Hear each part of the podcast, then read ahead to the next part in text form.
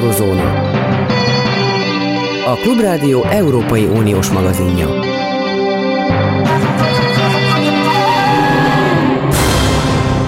Jó napot kívánok! Zentai Péter távolétében, a mikrofonnál Kárpáti János. Az Eurózóna mai adásában három témával foglalkozunk. Az Európai Unió és Ukrajna viszonyával, a NATO körüli kérdésekkel és a közel-kelettel. Első beszélgető partnerem Balás Péter volt külügyminiszter, korábbi uniós biztos, aki itt ül mellettem a stúdióban. Jó napot kívánok! Jó napot kívánok! Kezdjük azzal, ami egy néhány nappal ezelőtti közlése Denis Schmichal ukrán miniszterelnöknek, hogy országa két éven belül uniós tag szeretne lenni. Viszonylag nemrég kapta meg Ukrajna a tagjelölti státust, Kiev már ebben az évben szeretné elkezdeni a, a csatlakozási tárgyalásokat. Volt, van, lehet erre példa, hogy egy ország, amely háborúban áll, amelynek a gazdasága romokban hever, az ilyen gyorsan lebonyolítsa a csatlakozási tárgyalásokat, tehát egy ilyen, hogy mondjam, viszmájoros csatlakozás is elképzelhető, benne van ez az uniónak a, a, a, a lehetőségei között? Én azt gondolom, hogy ezt az üzenetet mindenképpen dekódolni kell, tehát meg kell érteni, hogy miről szól az ukrán kívánság. Zelenszky elnök is ráerősített erre, hogy Ripstrops kezdjék el a csatlakozási tárgyalásokat. Tegyük hozzá, hogy Ukrajna már háborúban volt, amikor benyújtotta a csatlakozási kérelmét az Európai Unióhoz. Ez is példanélküli, de tulajdonképpen nem is nagyon szokták elfogadni, ha egy ország területe kérdéses, vagy, vagy éles konfliktusban van. Ugye az EU általában azt szoktam mondani, hogy ne hozzák be a konfliktusokat az Unióba, előbb rendezzék, Ciprus kettéosztottsága is ez volt, amíg Görögország nem kezdte el zsarolni az Uniót.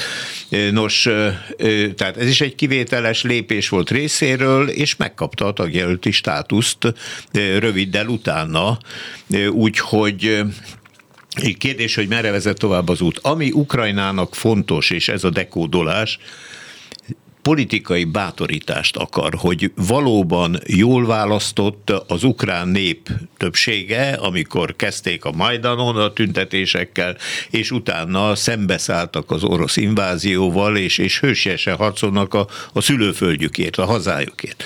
Ehhez bátorítást kell, meg is kapják sok tekintetben, gazdasági segítséget, fegyvereket kapnak a harcukhoz, tehát a nyugat elég erősen fölsorakozott. Persze az unió oldaláról is dekódolni kellene, és megfelelő válasz megfogalmazni, mert hogyha valaki itt a hagyományos EU gondol, amelynek a lépcsőin mi is végigmentünk, mégpedig gyorsan mentünk végig, ugye akkor nagyon türelmetlenek voltunk, magamat is beleértve, de azért, hogyha azt nézzük, hogy a kérelem benyújtásától a belépés napjáig. Mindössze tíz év telt el, akkor azt mondhatjuk, hogy ez nagyon gyors volt, és egy olyan csillagállás mellett tudott Magyarország, Lengyelország és a többiek az EU-hoz közeledni, amikor kétség nem fért hozzá, hogy nálunk a, a túlnyomó többség akarja, tehát a lakosság akarja, kétség nem fért hozzá, hogy az Európai Unió is akarja, és nyitott, és befogadó, tehát mindkét oldalról ő, sürgettük, és volt még egy nagyon fontos harmadik tényező, semmilyen külső hatalom nem ellenezte legfőképpen ugye akkor a, a szétesett Szovjetuniós annak fő maradéka Oroszország. Na most ez a konstelláció ma így nem egészen áll fenn Ukrajna esetében, tehát ha ezt néznénk, akkor azt mondanánk, hogy rosszabbak az esélyei, mint annak idején Lengyelországnak vagy Magyarországnak voltak. Ugyanakkor kellene egy kis képzelőerő az EU részéről, és nem csak arra gondolni, hogy ez az EU ugye olyan, mint egy magas torony, amiben egy csiga lépcső vezet föl, és a bent lévők mindig azt kívánják az újaktól, hogy ugyanazon az úton haladjanak végig szépen, és az összes jogszabályt és intézményt ültessék át.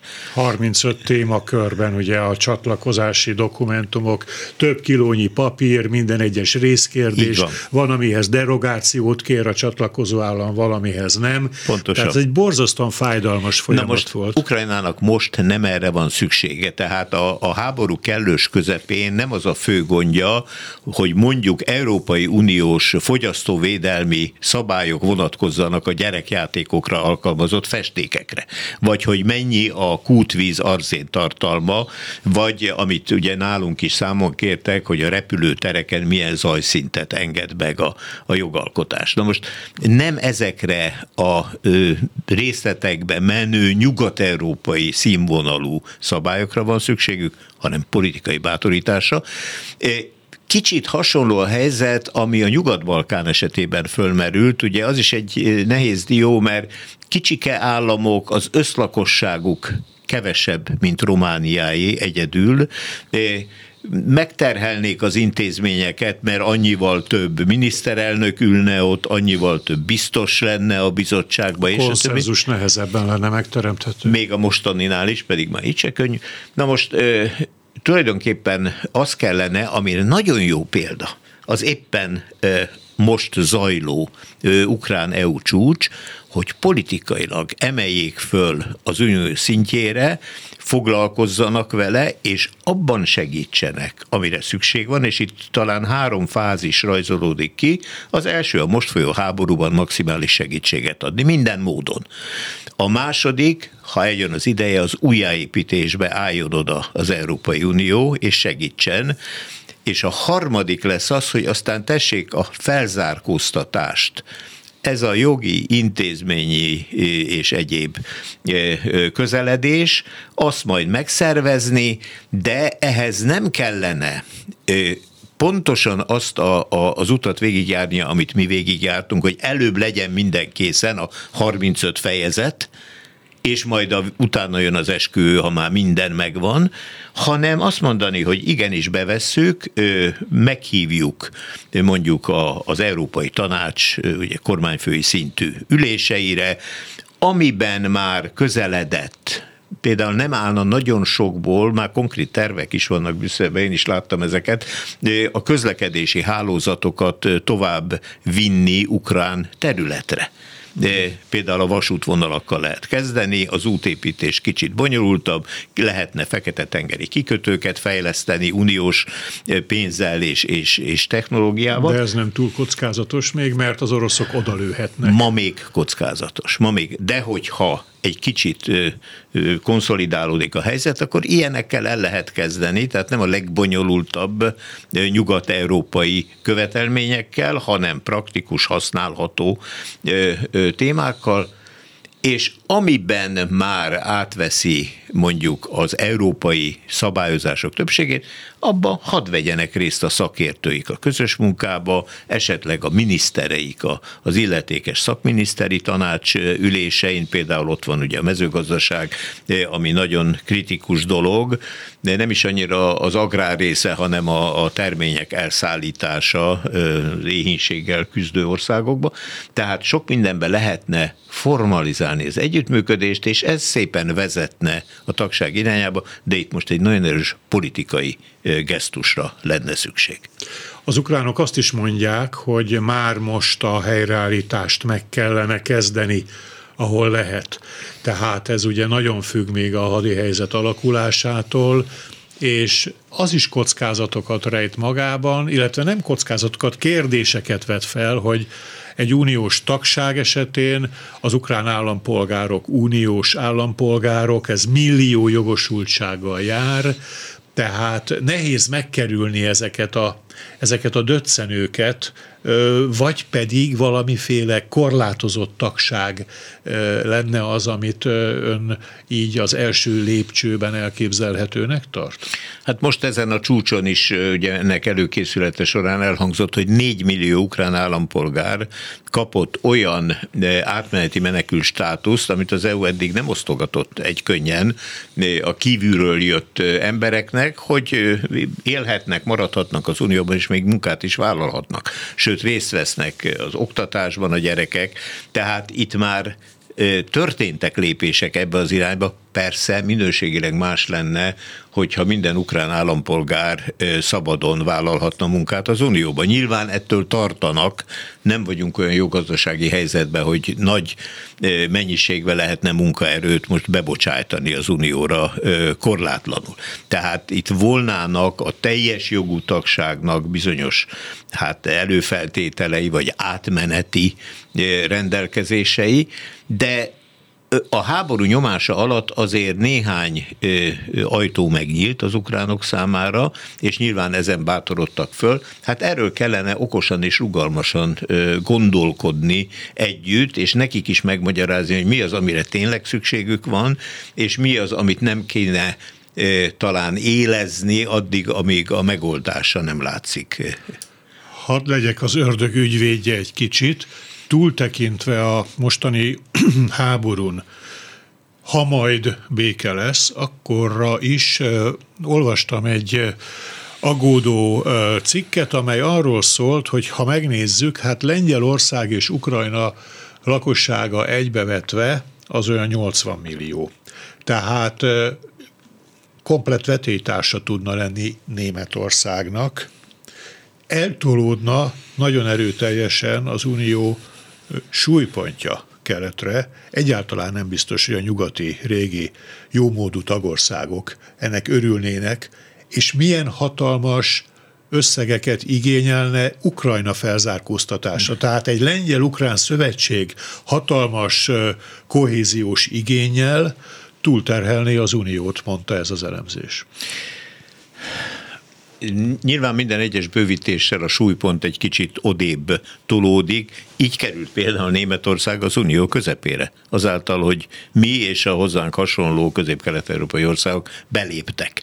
És ezzel az addig a szélén lévő Németország centrális helyzetbe eh, került. Na most persze, hogyha Ukrajnát hozzátennénk a mostani tömbhöz, akkor billenne kicsit eh, kelet felé. Megjegyzem, hogy eh, már azzal is billent, hogy, hogy az Egyesült Királyság kilépett tehát attól is egy picit keletebbre ment a súlypont.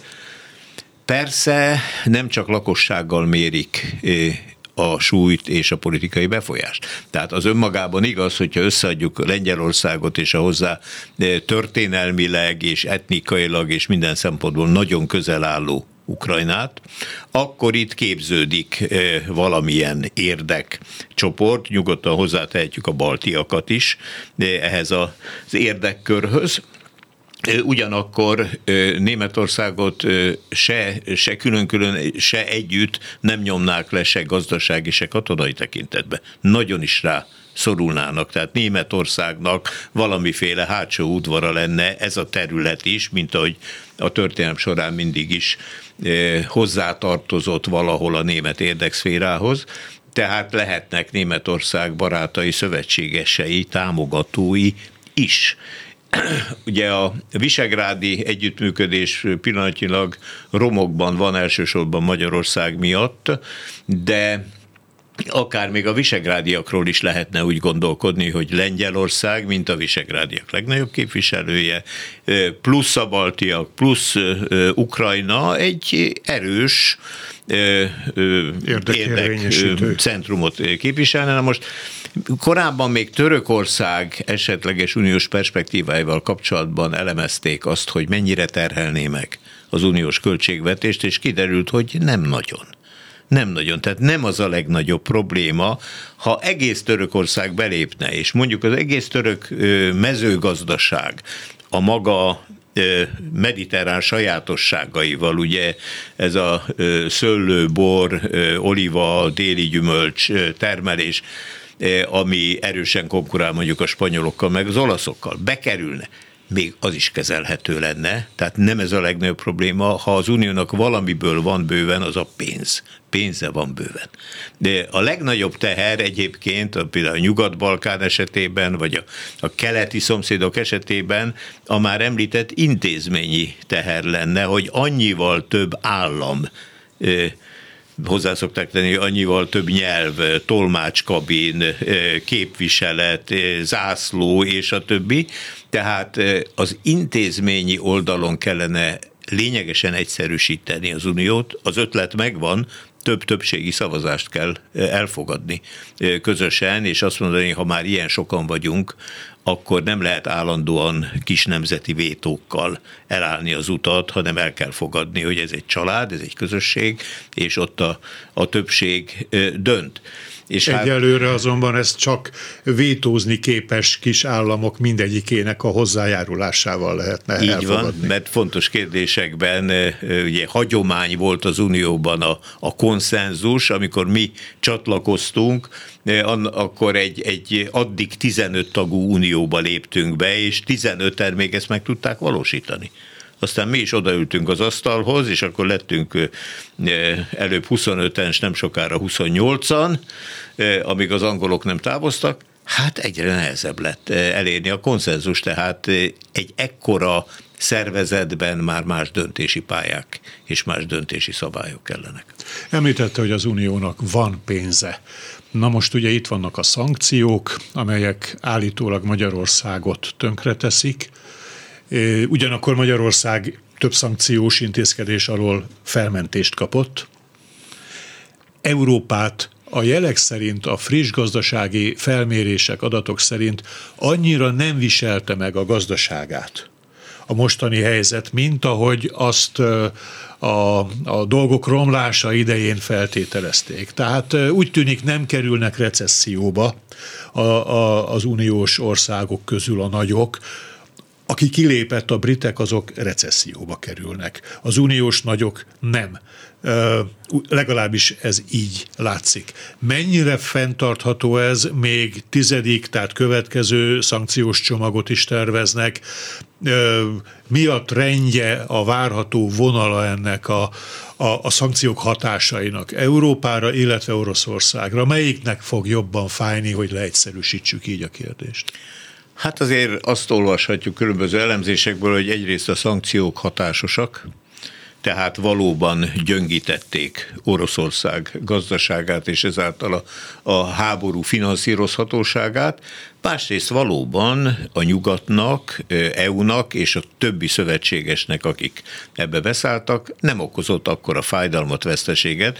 Tehát itt azt hiszem, hogy Orbán Viktor tévedett, amikor arra számított, hogy itt majd ezek kevéssé hatnak, de nagyon fognak fájni, és ő ezt előre kimondja, és aztán majd igaza lesz. Nem lett igaza és valószínűleg nem is lesz igaza, Tegyük hozzá, hogy azon azért erősen mosolyog mindenki, aki kívülről szemléli a, a magyar belpolitikát, hogy miközben Orbán Viktor személy szerint és a miniszterei mind a kilenc szankciós csomagot megszavazták és az indokolt kivételeket nem csak Magyarország, hanem mondjuk Szlovákia, Csehország és mások is megkapták, akik a csövön jövő olajat kérték kivenni, és nem egy kalap alá venni a tengerparton, vagy szállított, vagy fogadott olajjal. Ez egy teljesen jogos kivétel volt. Persze minden egyes újabb szankció, kihívás és próbatétel, most hallottuk ezen a csúcson, hogy a háború kitörésének évfordulójáig, vagyis február 24-ig a tizedik szankciós csomagot is szeretné az EU keresztül vinni.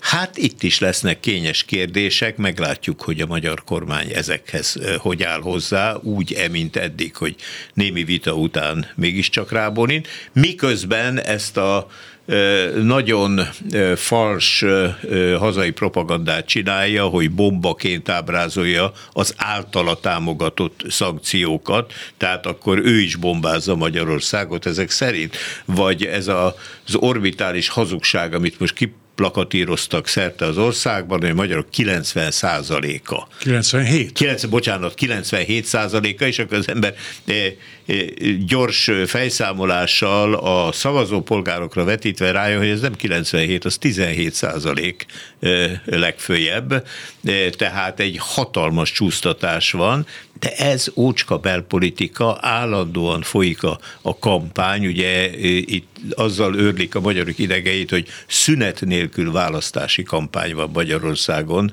immár több mint 12 éve, és állandóan azért küzd a hatalom a maga óriási túlsúlyával, hogy hatalmon maradhasson.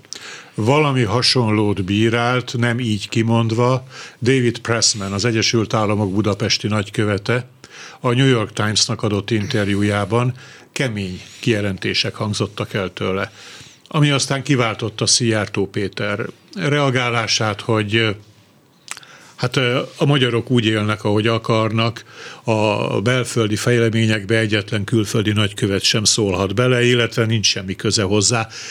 De hát az amerikai nagykövet a magyar-orosz kapcsolatokról szólt aggodalommal.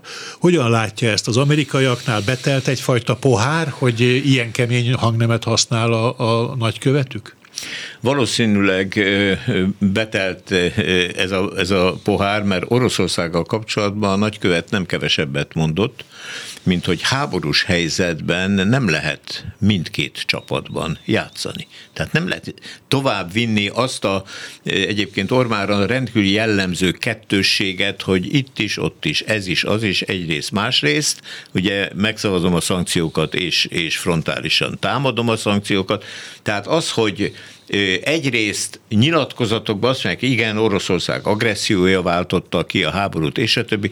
Másrészt, és akkor jönnek az Oroszországot felmentő mondatok, hogy de azért a nyugat provokálta, vagy, vagy fokozza a feszültséget, és a többi. Tehát az orosz propaganda harsog a magyar kormányzati csatornákon, és ezt elég sokan át is veszik és, és viszik. Hát elég beleolvasni a kormány által ellenőrzött médiába, és az ember egy az egybe megtalálja a, a moszkvai források által sugárzott értékeléseket. Na most az USA-nak úgy látszik, hogy ebből elege lett. Ugye egy nagykövet soha nem a saját szakállára nyilatkozik vagy cselekszik, hanem pontosan egyezteti a hazai hátterével.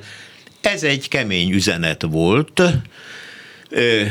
értsen, akinek érteni kell belőle, azért Mögötte ott van, hogy például Magyarország húzza halasztja a svéd és finn NATO csatlakozás ratifikálását nagyon más a helyzet, mert Törökország feltételeket támaszt. A magyar kormány soha nem támasztott semmilyen föltételt. Azt csak sem még mondta, nem volt ideje napirendre tűzni volt a ideje, Csak tologatja magát, miközben meg is ígérték finn és svéd partnerek, hogy hogy ne ratifikálni fogjuk hamarosan, miközben mindenki tudja, hogy a parlament úgy táncol, ahogy Orbán Viktor fütyül, tehát bármikor bármit megszavaz, amit elétesznek, vita nélkül, ez egyedül a miniszterelnökön múlik, hogy ezt a lépést mikor teszi meg, nem akarja megtenni, és ugye a helyzet Pressmannal kapcsolatban azért súlyos, mert elhangzik egy ilyen dolog mondjuk egy sajtó nyilatkozat keretében. Erre nem biztos, hogy a külügyminiszternek azonnal le kell csapnia. És hogyha le is csap rá, mert azt mondja, hogy ez, ez egy kicsit erős volt, akkor ezer és egy módja van annak, hogy ezt megtegye. Például bekéreti a nagykövetet egy beszélgetésre, és erről nem tájékoztatja a sajtót, hanem négy szem közt megmondja neki, hogy szövetségesek vagyunk, és akkor megmondja, hogy milyen következő elképzeléseink vannak mondjuk az orosz-ukrán háborúval kapcsolatban. Tehát nagyon sok módon lehet folytatni, már az is súlyos volt, hogy a nagykövet egy sajtónyilatkozatba ilyen hangot használt, és még súlyosabb, hogy a, a magyar külügyminiszter tovább fokozza, és nem mérsékli. Mert ugye meg is lehet békíteni, és azt mondani, hogy nem, kérem, mi most jön a tizedik szankciós csomag, azt is meg fogjuk szavazni, és a többi, és, és mond néhány pozitív dolgot, amint hát néha mondanak is, csak az a baj, hogy az is hamis, hogy, hogy hány ukránt fogadtunk be, csak elfelejtik hozzátenni, hogy abból kb. 1 százaléka marad Magyarországon, és 99 százaléka megy nyugatra tovább. Köszönöm szépen Balázs Péternek a beszélgetést, nagyon tanulságos volt az EU-ukrán viszonyt illetően. Minden jót kívánok! Köszönöm, viszontalás! Eurozóna.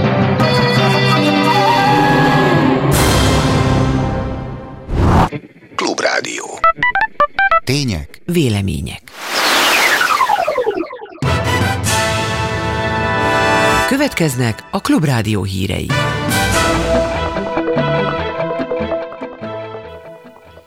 Fél kettő múlt két perccel. Jó napot kívánok! A mikrofonál a hírszerkesztő Véna Gyöngyi.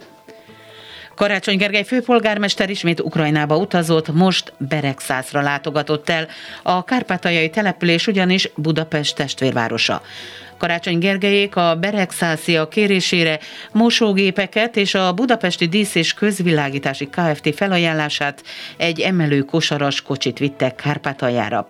A főváros korábban 20 millió forint gyorsegét és nagyjából hasonló értékű műszaki cikkeket és tartós élelmiszereket adományozott. Karácsony Gergely a közösségi oldalán úgy fogalmazott, idézem, hogy amikor kiállunk Ukrajna mellett, amikor igenis különbséget teszünk áldozat és agresszor között, akkor a kárpátaljai magyarok mellett is kiállunk, akikhez különleges felelősség köt bennünket. A főpolgármester hangsúlyozta, hogy végre személyesen is találkozott Babiák Zoltánnal, Beregszáz polgármesterével, és biztosította, továbbra is mindenben számíthatnak Budapest támogatására, partnerségére. A NATO szerint Oroszország nem tett eleget az új start szerződés szerinti kötelezettségeinek, jelentette ki az Észak-Atlanti Tanács azután, hogy az Egyesült Államok pár nappal ezelőtt a megállapodás megsértésével vádolta Moszkvát, mert nem engedélyezte az ellenőrzéseket oroszországi katonai helyszíneken. A NATO közleményében hangsúlyozta a többi között, hogy Oroszország 2022. augusztusa óta nem teszi lehetővé az Egyesült Államok ellenőrzési tevékenységeit orosz területen, megakadályozza akadályozza Washingtont abban, hogy a szerződés szerinti jogai gyakorolja, emellett aláássa az Egyesült Államok azon képességét, hogy megfelelően ellenőrizze, hogy Moszkva betartja-e a kötelezettségeit. A NATO közlemény hangsúlyozta, hogy az Egyesült Államok betartja az új start szerződésben vállalt kötelezettségeket. Felszólították Oroszországot, hogy teljesítse a szerződés szerinti kötelezettségeit azzal, hogy lehetővé teszi az ellenőrzéseket területén, és részt vesz a kétoldalú konzultatív bizottság ülésén. A hadászati támadó fegyverek csökkentéséről szóló új start szerződés 2011-ben lépett életbe, 2021-ben pedig 5 évre meghosszabbították. A megállapodás rendelkezik egyebek között a nukleáris robbanófejek maximális számáról is. Végül az időjárásról. A csapadékzóna fokozatosan kelet felé tart, a legtöbb helyen csak időszakos, gyorsan olvadó hóréteg alakulhat ki. A szél is több felé megerősödhet. Most délután a hőmérséklet plusz 1 és plusz 8 között alakul, késő estére pedig mínusz 1 és plusz 7 fok közé hűl le a levegő. Hírek legközelebb két órakor itt a Klubrádióban.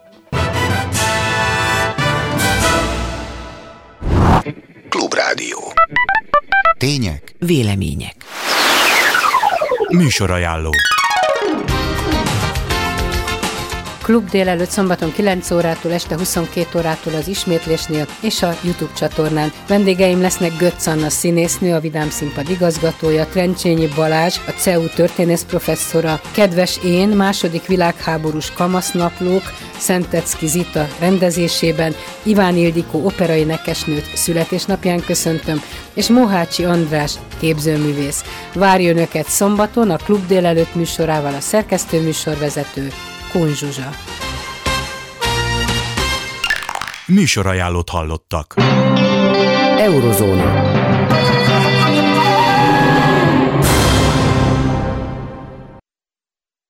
A minap először mondta ki Recep Tayyip Erdoğan török elnök, hogy a Svédországgal kialakult konfliktus miatt nem hagyná jóvá a skandináv állam NATO csatlakozási kérelmét. Finnországét ellenben igen. Viszont Finnország és Svédország egyszerre kíván csatlakozni a NATO-hoz, dacára a török blokkolásnak. Ezt mondta Sanna Marin finn kormányfő tegnap Stockholmban, amikor megbeszélést folytatott svéd hivatali partnerével, Ulf Kristerssonnal. Itt van velünk a vonalban Herman János volt magyar NATO nagykövet. Jó napot kívánok! Jó napot kívánok! Azt szeretném megkérdezni, hogy alapvetően mekkora problémát jelent a NATO-ban ez a török blokkolás. Igaz, hogy Magyarország sem ratifikálta még a, a két tagjelöltnek a csatlakozását, de a magyarok nem mondják azt hivatalosan, hogy elleneznék, hanem csak állandóan odébb tolták a, a parlamenti napirendre tűzést. Szóval tehát a török deklarált blokkolás, ez tulajdonképpen mennyire zavaró a NATO számára a tényleges működés szempontjából, hát tekintettel ugye az ö, Ukrajna ellen zajló oroszországi háborúra? A napi működés szempontjából ez nem nagyon zavaró, nyilván nehézséget jelent. Nem nagyon zavaró azért, mert hát, egyrészt a szövetség egésze működik, ahogy mutatja a fellépése is a, az ukrán háború ügyében. Másrészt pedig már a tavalyi év közepe óta Svédország és Finnország részt vesz a NATO gyakorlati munkájába.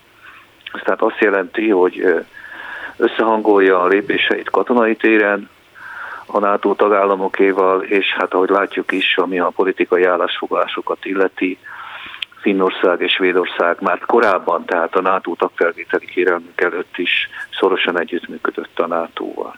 Tehát nem is annyira a gyakorlati problémáról van szó, sokkal inkább arról, hogy eh, ez a, kérdés eh, kihat a NATO egész úgy politikai hitelére, és a, a, a másik oldalon hát egyfajta bizonytalansági tényező, különösen ami az elkövetkezendő fél évet, egy évet illeti. Egy olyan helyzetben, amikor a, a, a NATO el van foglalva az ukrán-orosz háború következményeivel, és hát ön is tudja, vannak másodjak is a szövetség napi rendjén.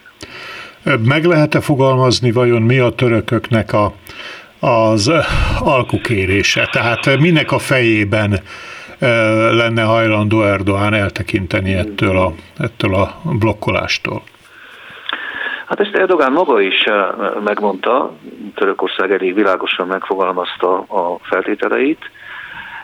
A tavalyi év elején már, tehát akkor, amikor a svédek és a finnek bejelentették a NATO csatlakozási szándékukat. Ugye ezeknek a feltételeknek a java része a ahogyan a törökök fogalmaznak, a terrorizmus elleni harccal függ össze. Törökország e, egészen konkrét követeléseket fogalmazott meg, e, melyeknek a lényege valóban, valójában az volt, hogy Svédország, Finország is, tehát elsősorban Svédország változtasson a kurd munkapárttal és általában a kurdokkal kapcsolatos politikáján. Ebben volt is e, volt is egy megegyezés a, a, a svédek és a, és a törökök között, és ennek köszönhető az, hogy a szövetség meghívta a Svédországot és Finnországot. És utána meg is született a, a, a két ország csatlakozási jegyzőkönyve, azt a törökök jóvá hagyták, és a ratifikálási szakaszban jelentette be Erdogán azt, hogy a svédek nem tartották be azokat az ígéreteiket, amelyeket a tavalyi év első felében tettek. Tehát, hogyha egészen röviden akarunk fogalmazni, voltak török követelések, és most inkább a vita arról folyik, hogy a svédek megtettek mindent ezen feltételek vagy követelések teljesítésére, vagy nem.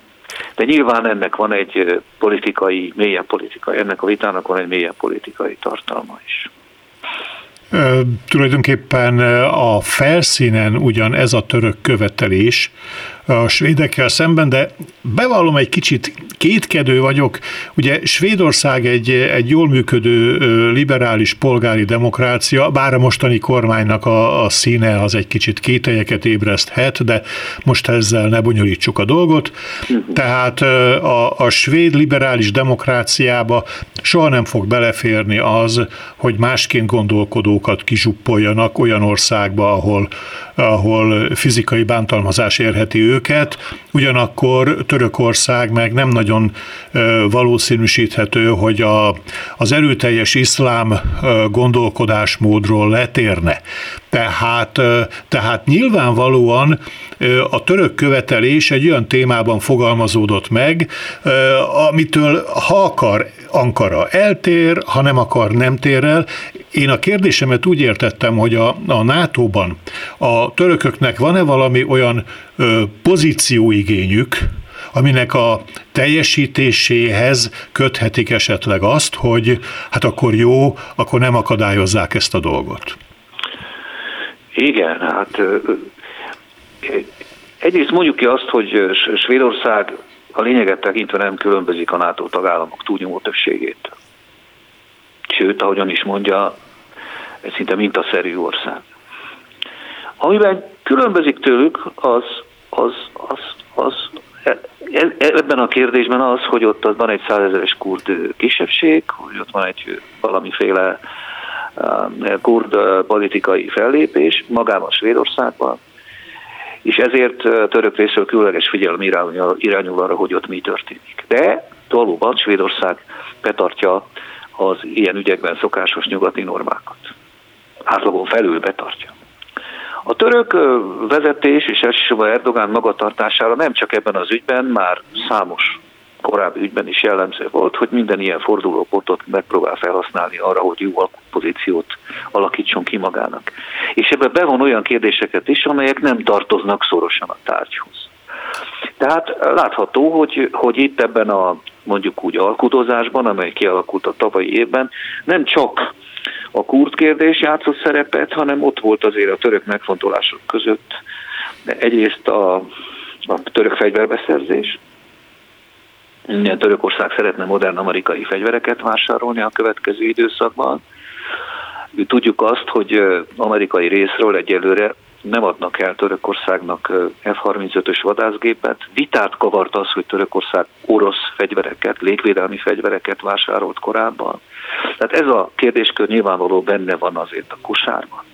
Ezen kívül látni kell azt is, hogy Törökország az utóbbi időben nagyon hangos retorikával lépett fel Görögországgal szemben és itt is vannak török, görög, görög, és egyébként a ciprusi kérdésben is vannak nyilvánvaló török érdekek és követelések vagy elvárások. Uh-huh.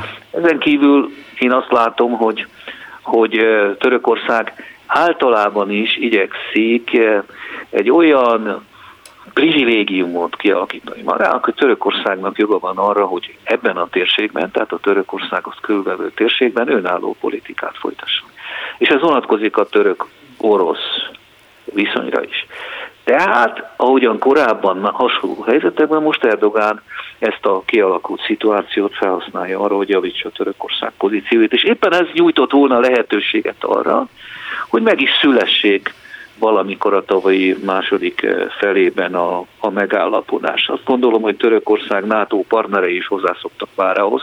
Mondjuk úgy van gyakorlatuk abban, hogy hogyan lehet engedményekkel a török eh, ellenkezést eh, leszerelni. Most azonban van még két tényező, és ez volt a váratlan a dologban. Az egyik, a, az egyik volt váratlan, ez az, hogy létrejött ez a szerencsétlen incidens Svédországban, amikor tüntetők korán tégettek, amikor hát olyan követelésekkel voltak, alakultak ki tüntetések a svéd városok utcáin, amelyeket Erdogán ki tud használni, amelyeket ki tud használni annak bizonyítására, hogy íme Svédország török ellenes politikát folytat. Most ebben nem akarok belemenni, de ön is tudja, hogy vannak olyan vélemények, amelyek szerint ez akár provokáció is lehet, a tüntetésekben nagy szerepet játszó Rasmus Paludan szélsőjobboldali politikus korábban kapcsolatokkal rendelkezett. Voltak kapcsolatai ennek az embernek Oroszországgal is. De van egy másik tényező is, amely nem annyira váratlan, de talán még fontosabb. Ez pedig az, hogy májusban Törökországban általános választások lesznek. Uh-huh. Parlamenti és elnökválasztások.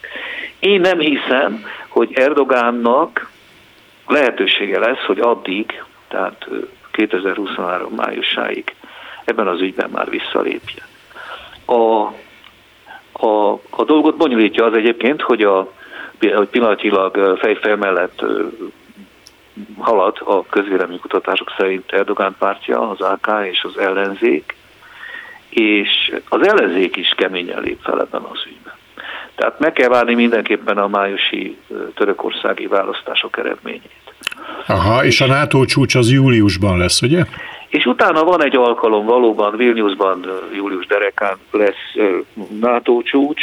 Tehát azt gondolom, hogy ez a dolog, ez odáig most már, most már mindenképpen elmegy, és és a kulcs pillanata a, a, ez a május-júliusi időszak lehet. Vannak más tényezők is, nyilván az orosz-ukrán háború előrehaladása.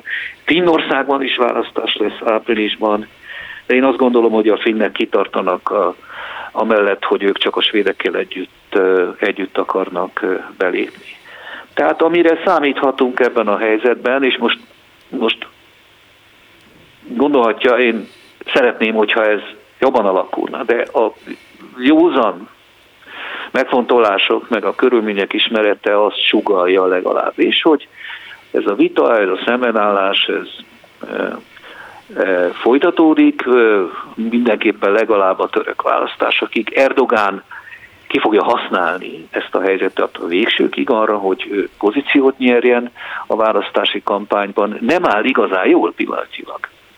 Tehát úgy tűnik, hogy az ellenzék akár olyan jelöltet is állíthat, aki versenyképes lehet vele szemben. Tehát szüksége is van arra, hogy egy kicsit korbácsolja, felkorbácsolja a hangulatot Törökország. És aztán utána, igen, egy, egy, egy NATO csúcs, azt gondolom, hogy még ugye az orosz-ukrán háború jegyében, de a NATO egységének a jegyében is,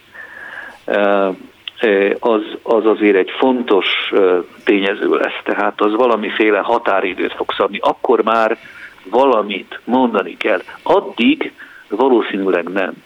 És ha megengedi még azt hozzátenném, hogy az teljesen irreális, hogy Törökországot kizárják a NATO-ból, vagy uh-huh. kilépjen a NATO-ból. Ezt nem lehet, sokan beszélnek erről, Törökország nem való a NATO-ba, folyamatos gondok forrása.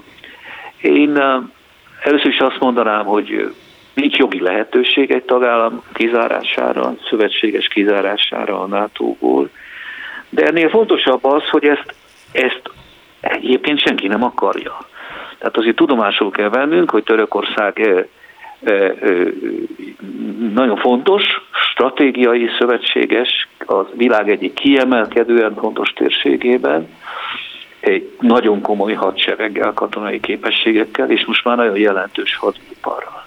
Szóval nagyon nagy veszteség lenne a NATO számára Törökország kilépése. A másik oldalon meg mondhat Erdogán, amit akar, azért Törökország ezer szállal kötődik Európához, a nyugathoz, az amerikai Egyesült Államokhoz.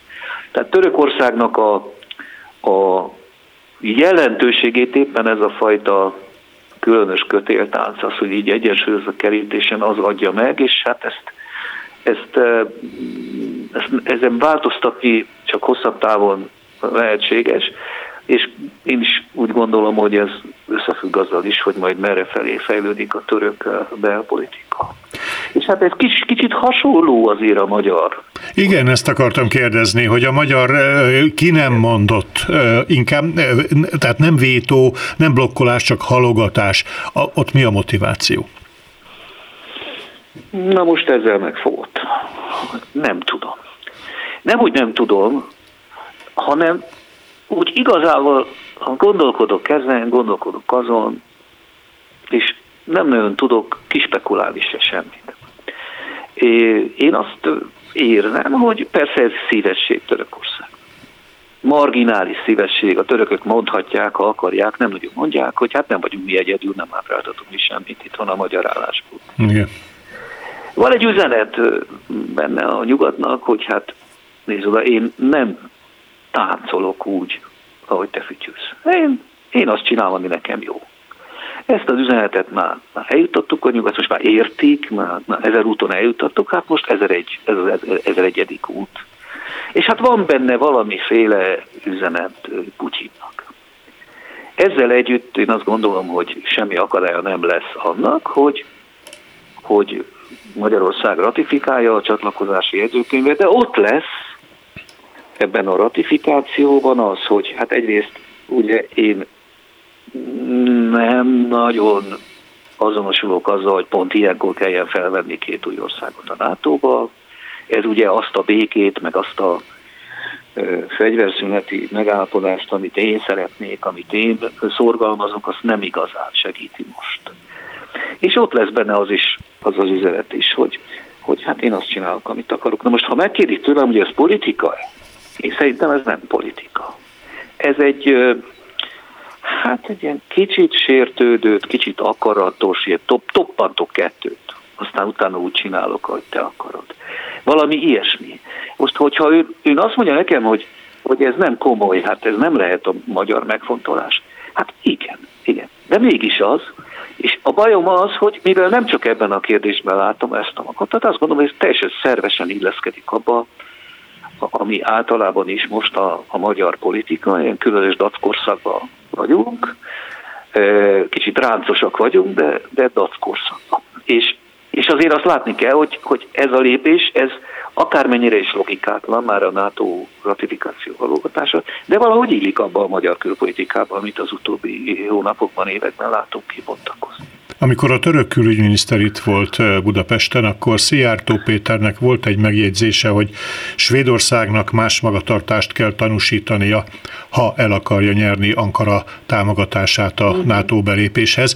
Ebben én, és akkor ott a, a, a korán égetésre utalt, ebben én ezt a narratíva narratívához való ragaszkodást is látni vélem, hogy a konzervatív, vallásos értékek hangsúlyozása tulajdonképpen számos racionális politikai szemponttal szemben is.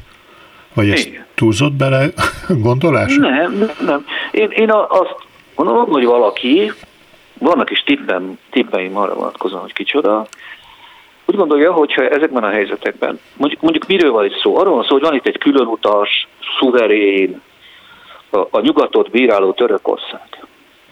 És van egy ilyen megátalkodott Svédország, amelyik a mostani konzervatív vezetés alatt is azért ugye liberális. És ha a kettő között vita alakul ki, akkor így nyilvánvalóan az elsőnek az oldalára És azelőtt, hát úgy hallgatok, hallgattam, most már is mondom rendszeresen, hogy én az elsőt támogatom, és akkor utána keresek érveket. Utána keresek érveket, hogy, hogy miért támogatom. Ez, az, azt gondolom, hogy nem a, a, a magyar, ezek a e, megnyilatkozások, Szijjártónak a, a megnyilatkozásai, e, korábban, mint hogyha úgy jelentek volna meg, hogy íme itt van egy olyan külpolitika, amelyiknek egyetlen célja van, hogy idehaza növelje a kormány népszerűségét, és kifelé aztán utána majd valahogy, valahogy majd, majd, majd elboronálják a problémákat. Tehát tehát a, arról van szó, hogy van egy ö, rendszer, amelyik itthon uralkodni akar, és a külpolitikát arra használja fel, hogy növelje a népszerűségét idehaza. Én azt gondolom, hogy pont az ilyen ügyek, mint ez a NATO csatlakozás, amelyik azért én gondolom nem borzolja fel nagyon mélyen a magyar közvélemény, én azt gondolom, hogy más svéd NATO csatlakozás. Igen. Én azt gondolom, hogy, hogy most már nem erről van szó, most már arról van szó, hogy van egy autoritár rendszer, amelyik a külpolitikát hozzáigazítja a rendszer saját jellegéhez. És ebből az következik, hogy igazán szövetségesek csak a hasonló rendszerek lehetnek. Tehát, tehát minden ügyben keresi a hasonló rendszerek álláspontjához való közeledés lehetőségeit, és az itt ütközik.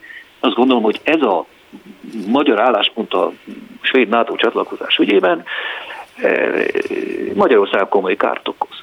És azért látni kell, hogy hogy, hogy Magyarország nem olyan ütésálló, mint ez a Erdogáni Törökország. Nagyon szépen köszönöm Herman Jánosnak a beszélgetést. Viszont hallásra minden jót kívánok! Eurozóna. Végezetül a közel-keletről beszélünk, ahol a héten körutat tett Anthony Blinken, amerikai külügyminiszter. És a beszámolókból kitűnik, hogy egyfelől Mahmoud Abbas palesztin elnökkel folytatott Ramallahi tárgyalásán, de más alkalmakkor is elítélt minden olyan lépést, amely akadályozza a két állami megoldás megvalósulását, vagyis hát azt, hogy Izrael mellett jöjjön létre egy önálló palesztin állam is. Itt van velünk a vonalban Csicsman László közel-kelet szakértő, a Széchenyi Egyetem dékánya. Jó napot kívánok! Jó napot kívánok! A kérdésem nagyon egyszerű. Él-e még a két állami megoldás, amikor Netanyahu újra kormányra került, akkor az volt a konvencionális bölcsesség, hogy a két államnak annyi. Hát az az igazság, hogy hivatalosan igen, hiszen egyik oldal sem mondta fel azt a roadmap-et, ami egyébként a 2002-ben lett még lefektetve, de úgy mondanám, hogy a gyakorlati megvalósulási lehetőségei azok a nullával egyenlőek jelen pillanatban. tehát alapvetően eléggé más időszak vette kezdetét. Mind a palesztin belpolitika, mind az izraeli belpolitika forrongat lehet mondani, és hát Blinken, amikor hát azt a három területet ugye Egyiptomban is járt, meglátogatta, hát akkor egy kiújult erőszakkal találkozott Izraelen belül. Igen, Izraelben tudjuk, hogy Netanyahu kormányzatának az összetétele hát felettébb sok kételyt ébreszt az izraeli lakosság jelentős részében. A palesztinok talán kevésbé szerepelnek a, a hírek címlapjain. Ott mitől van forrongás?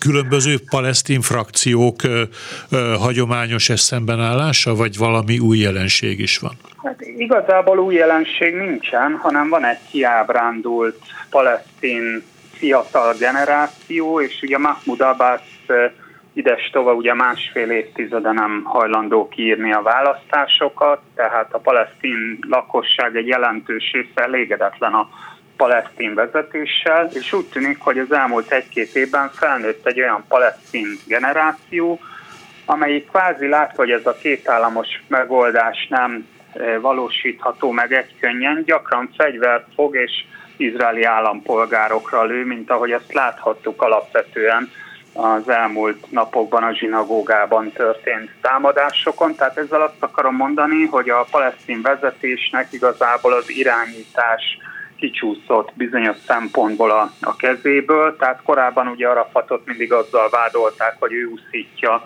az embereket felkelése, addig most igazából, mintha megszűnne szép lassan a kapocs a palesztin vezetés és a lakosság között.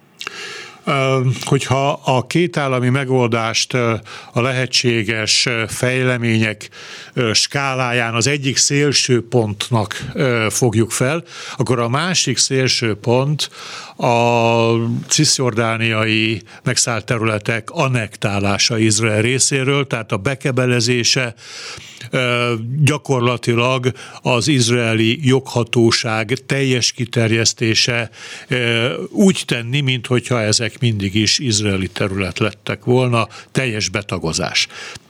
Ennek a szándéka a szavak szintjén Netanyahu-ban megvolt, aztán azt mondta, hogy halasztja.